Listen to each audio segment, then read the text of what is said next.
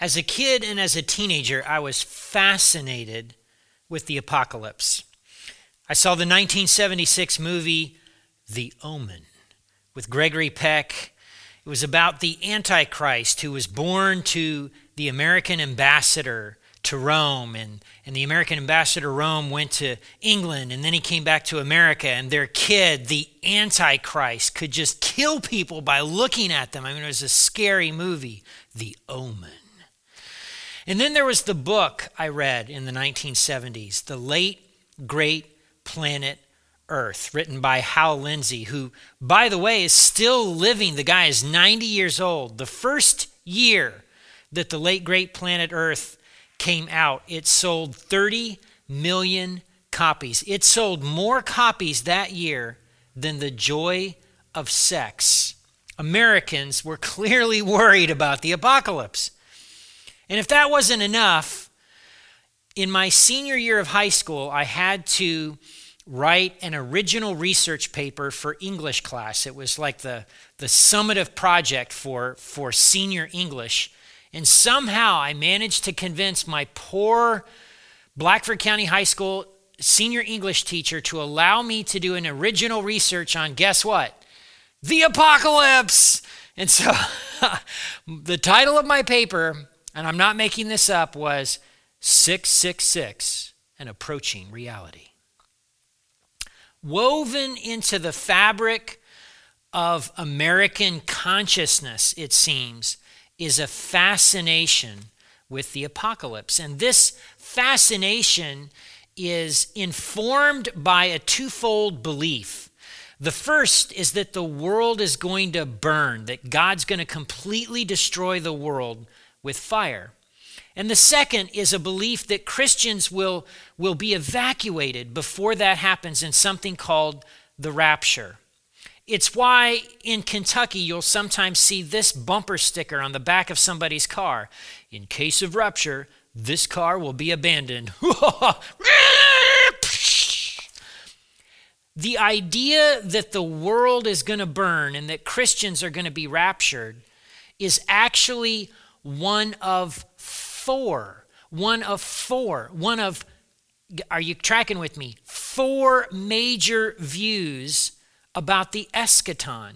And this this idea that the world's going to burn and that Christians are going to be raptured, this idea wasn't articulated in Christian history or in the development of the church until the 1800s. It took us 1,800 years to come up with this way of interpreting the Bible. It was promoted by theologian J. Nelson Darby, and it was made popular in America by the widespread use of the KJV, King James Version, Scofield Reference Bible. There's a word that theologians use for this stuff. It's called eschatology. Eschatology. Eschatology.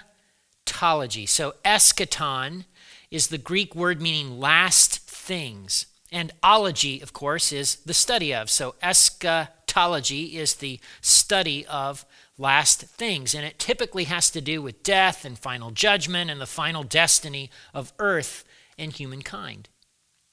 Gang, eschatology matters.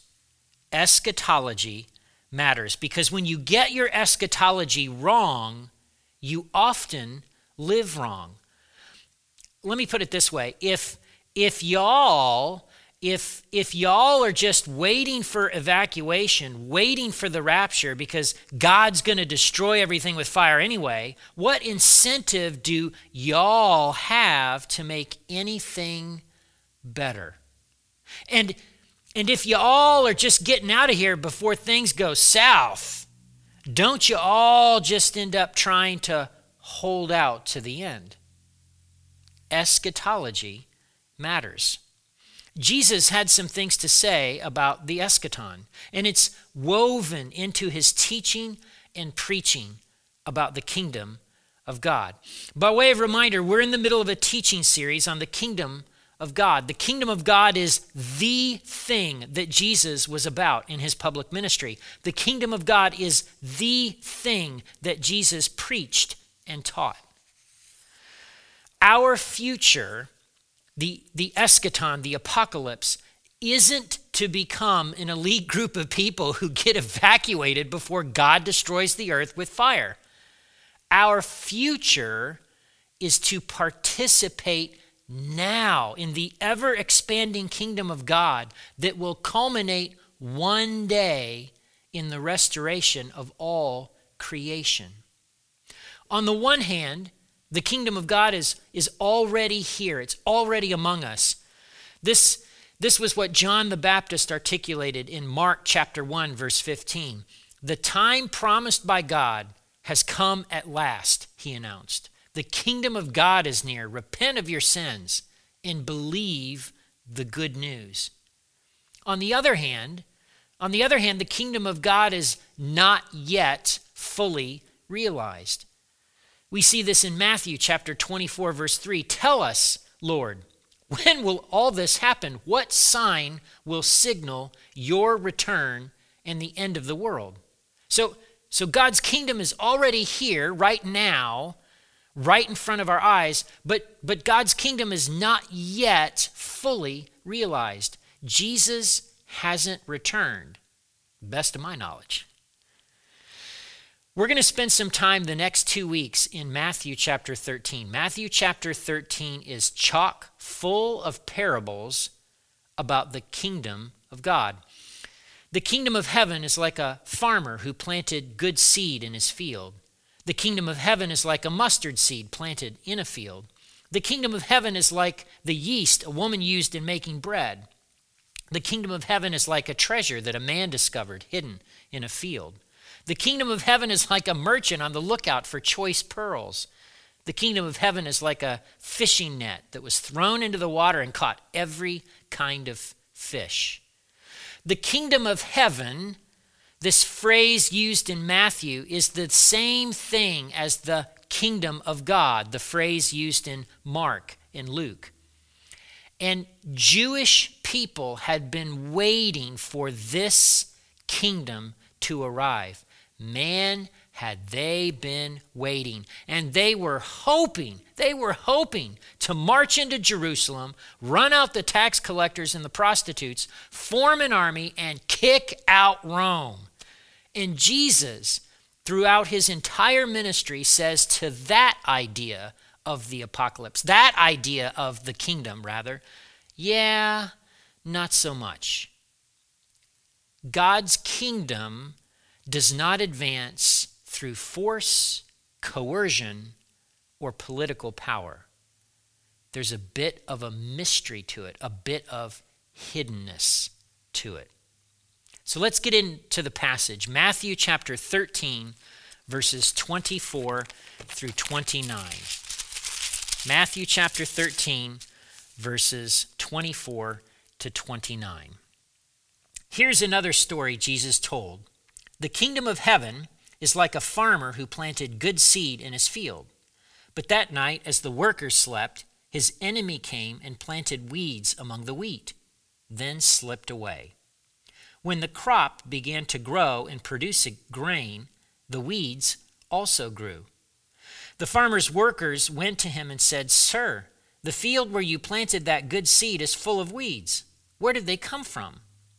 An enemy has done this, the farmer exclaimed. Should we pull out the weeds? They asked. No, no. You'll uproot the wheat if you do. Let both grow together until the harvest. Then I'll tell the harvesters to sort out the weeds, tie them into bundles, and burn them, and to put the wheat in the barn.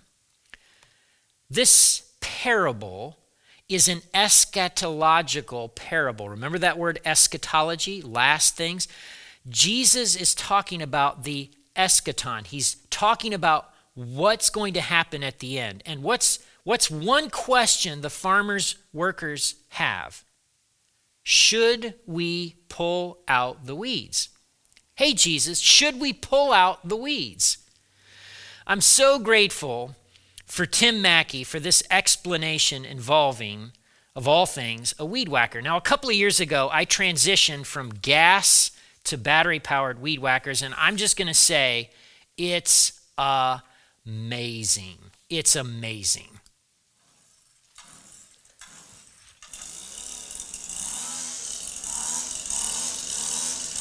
I mean, can you hear the power here? This is just awesome. Oh, I love it. I love it.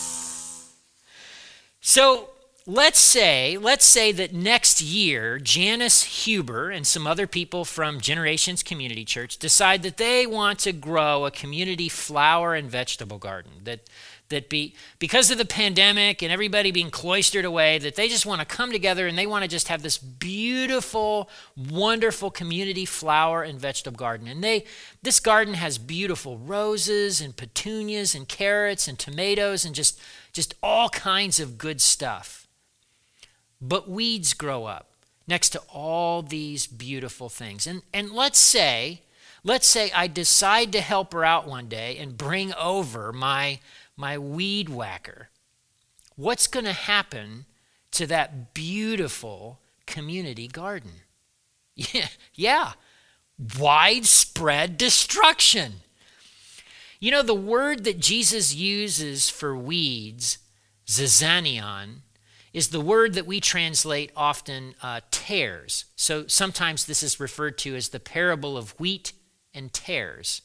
Zizanion is a weedy rye grass with poisonous seeds that looks exactly like wheat in its early growth stages. In fact, in the early growth stages, Zizanion is completely indistinguishable from wheat. So go on to Google sometime today and just Google wheat and tares and then Google the images that come up. When you look at the picture, you're going to be absolutely amazed. You can't tell them apart. When can you tell Zizanion from wheat? At harvest time. That's when, and not before. Now, fortunately for us, Jesus gives us the meaning of this parable. Matthew chapter 13, verses 36 to 43. Then, leaving the crowds outside, Jesus went into the house. His disciples said, Please explain to us the story of the weeds in the field. Jesus replied, The Son of Man is the farmer who plants the good seed. The field is the world. And the good seed represents the people of the kingdom. The weeds are the people who belong to the evil one. The enemy who planted the weeds among the wheat is the devil. The harvest is the end of the world, and the harvesters are angels. Just as the weeds are sorted out and burned in the fire, so it will be at the end of the world. The Son of Man will send his angels, and they will remove from his kingdom everything that causes sin and all who do evil. And the angels will throw them into the fiery furnace, where there will be weeping and gnashing of teeth. And then the righteous will shine like the sun in their Father's kingdom. Anyone with ears to hear should listen and understand. God is up to something in this world.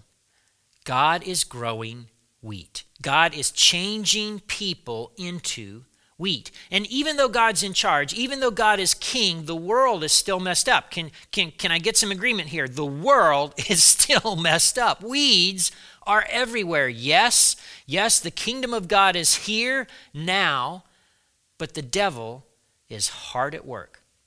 So, what should we do? What should we do?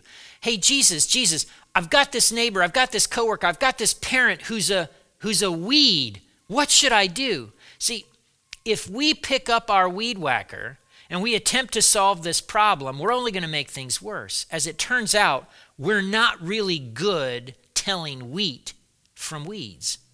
Our job is to grow wheat. And remember, wheat is people, weeds are people. So yeah, we'll, we'll probably go to some to some weedy places to bring God's kingdom to those people, but our job here and now is to grow wheat, to partner with God in growing wheat. God's kingdom is here right now. God is growing wheat and wants you and I to partner with him with what he's doing in the world, but one day in the future, this this day that is not yet here, harvest time will come. And when harvest time comes, there will be no more weeds and no more evil. Eschatology matters. Eschatology matters. Our job now is to participate in the ever expanding kingdom of God that will one day culminate in the restoration of creation. It's what Jesus calls in this parable harvest time. So let me let me ask a couple of questions. First, first of all, could you see how an eschatology of escape and destruction might lead people to have a to have a hands-off approach to making things better now? Could you see how eschatology could affect how you live your life? And then and then secondly, what usually happens when God's people pick up the weed whacker and become the weed police? What what usually happens? Let me give some practical ways that you and I can take this home. First and foremost, just like John the Baptist, just like Jesus, just like Jesus' disciples, we should announce the kingdom of God. The kingdom of God is here now. And the way one way that we can phrase that to family members, to friends, to people that we work with or go to school with is is is this phrase right here. God is doing something in the world today. God is doing something in the world today. God is changing people from weeds to wheat. And this wheat gathers all over the world in little communities that encourage the growth of more wheat. And this wheat is still growing. It's been 2,000 years since Jesus came onto the scene and announced the arrival that the kingdom had arrived. And these communities of wheat are, are little communities of love and forgiveness. No, they're not perfect, but they're trying to embody and live the way of Jesus. Announce the kingdom of God. And then, secondly, resist the temptation to become the weed police. Resist the temptation to become the weed police, the, the moral guardians of society. When we pick up the sword, when we pick up the weed whacker, we end up destroying some of the wheat along with the weeds. And remember, wheat and weeds are people. It's not our job nor our responsibility to pull weeds. If anyone had the right to bring a weed whacker to the scene, it was Jesus. Except, and, except that Jesus didn't wield that, he didn't take the weed whacker to people, except perhaps the Pharisees, the people who were trying to be the weed police. So, secondly, resist the temptation to become the weed police. And then lastly, I want to suggest to you that caring for creation, caring for this planet might actually matter. Here's what I mean. Why I, I grew up Baptist and and and I was told you you've got to be born again. You need to have God make you into a new person. And everyone who heard that and talked about that and used that language understood that it was a metaphor. Like I didn't actually go through the birth canal twice, even though I'm born again. So, why is it that we assume that being born again, being made new creation, is a metaphor? But then when we read about a new heaven and a new earth, we take that literally. Oh, God's going to nuke it and then make it all new. Why do we assume that? What if God intends to restore creation, restore what has been broken. Maybe, just maybe, we should stop treating this planet like it's all gonna burn. And maybe we should treat this planet like it's gonna be here a while. Gang, eschatology matters. Eschatology matters. Our job is to partner with God in what he's doing in the world today. And, and that's God's kingdom. And in God's kingdom, God is changing weeds into wheat. Hallelujah. And he wants us to partner with him in this mission to grow wheat all the way up to harvest time.